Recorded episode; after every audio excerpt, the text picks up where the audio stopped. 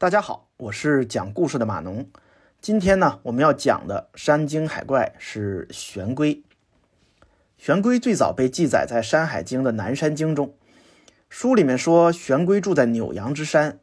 玄龟的样子呢，跟我们平常见到的龟也不太一样，它长了一个鸟的脑袋、龟的身子和蛇的尾巴，并且玄龟会叫，声音像判木，判木就是劈木头的这个意思。就是说，玄龟的叫声像是劈木头，而且玄龟对我们还有一些其他的功效。原文说是佩之不聋，意思就是佩戴了玄龟制品就不会耳聋。还有一个作用就是可以为底，这里面说的为可以理解成治疗的意思。那底是什么呢？底指的是人脚上的那些后茧。上古时期啊，很长一段时间人们是不穿鞋的。最早的鞋其实就是将兽皮裹在脚上，后来这些鞋有了不同的材质，比如说草鞋、布鞋，当然也有些皮质的鞋。不管是什么材质，当年的鞋底肯定没有我们现在鞋底这么耐磨。除了鞋的问题呢，还有就是古代的路，那时候的路呢，肯定不像我们现在的路这么这么样的平坦。可以说，古人面对的地形啊，是比我们要复杂的多的。大家可以想象一下。如果你现在每天光着脚穿着草鞋，然后还要爬山，那这个山还不是像我们现在风景区里那样的山，它是有台阶的。那时候可没有台阶。大家想一想，这种情况下，我们的脚每天要承受多大的压力啊？因此，古人的脚上会有很厚的这种老茧。上面说的可以为底，就是说这个玄龟啊，可以治疗脚底的这些老茧。呃，从《山海经》的记载来说呢，玄龟其和其他的这个异兽比起来，好像能力上稍微差了一点。到了东晋呢，有一本神怪小说叫做《十一记》，这里面呢给玄龟增加了一些事迹，说当年黄龙和玄龟一起跟随大禹治水，黄龙就是我们说的应龙，它负责飞在天上俯瞰地表，找到合适的线路，开凿河道，并将水引向大海。他就用尾巴在地面上做出了标记，大禹根据这些标记开凿河道，将洪水引入河道，而玄龟负责背着青泥跟随着大禹，大禹将这些青泥放到入海口附近，很快青泥就会形成堤坝。这里说的青泥其实指的是息壤，在《山海经》中也是有记载的。息壤是一种神土，它是会自生长的一种土壤。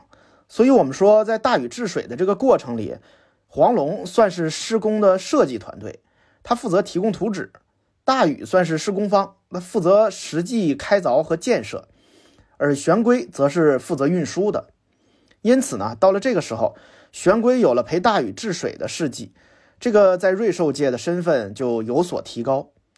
但是，其实这也还是不够多啊。因此，人们就把就把一些龟。呃，跟龟有关的事情都联系到了玄龟身上，比如，呃，人们讲女娲补天故事的时候，就说女娲砍下玄龟的四条腿，用来当擎天的柱子，放在天的四角。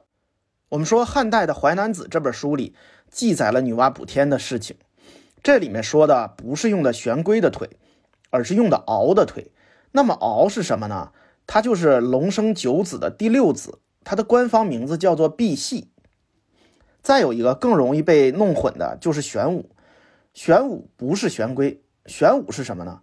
玄武啊，最初代表的其实是方位，玄武所代表的是北方，进而出现了代表方位的这种四灵神兽。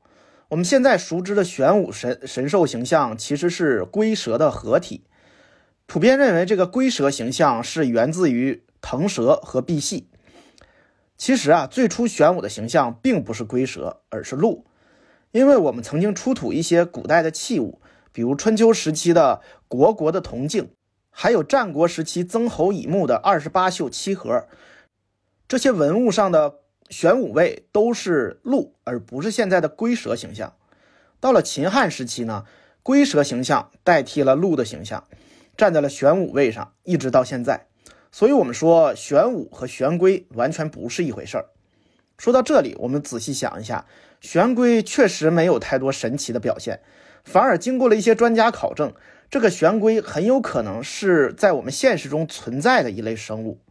生物学家郭福在《山海经注证》中就提到，玄龟可能是鹰嘴龟，学名叫平胸龟。我们再回顾一下《山海经》中记录玄龟的样子，它是鸟头、是龟身，还有蛇尾，并且会叫，声音像劈木头。当我看到郭芙老先生这个观点的时候啊，真是醍醐灌顶。为什么呢？呃，我见过鹰嘴龟。当年去广西出差的时候，一个朋友就在当地饲养鹰嘴龟。《山海经》中描述的这个玄龟形象，跟现实中的鹰嘴龟真是太像了。这个鹰嘴龟啊，它之所以叫鹰嘴龟，是因为它那个嘴上有一个倒钩，特别像鸟的喙，而且它头非常大，尾巴呢也很长，比一般的乌龟尾巴都要长很多。另外呢，我的这个本科专业啊是学生物相关的，所以在我的印象里，这个大部分龟是不会叫的。我当时听到鹰龟鹰嘴龟叫的时候，哈，真是给我留下了非常深刻的印象。它叫起来还非常的凶，啊，当时我还跟我那个朋友一起分析，说为什么鹰嘴龟会叫呢？这个我的观点啊是这样，因为鹰嘴龟头很大，不像其他乌龟那样，遇到了危险，它可以把这个头缩进壳里，这个鹰嘴龟头缩不进去。所以，当它遇到危险的时候，那个大长尾巴会盘到壳的下面，然后四条腿呢缩进壳里，然后抻着头啊，不停的大叫啊。其实这个叫声呢，应该是起到威慑作用的，是为了要吓退想要进攻的这个动物。那么好，我们从这个角度来看呢，玄龟不但不再神秘，反而变得和我们很亲近。有兴趣的朋友可以到网上去找一找鹰嘴龟的视频，还是很有趣的。那么好了。今天就讲到这儿吧，咱们下一集再见。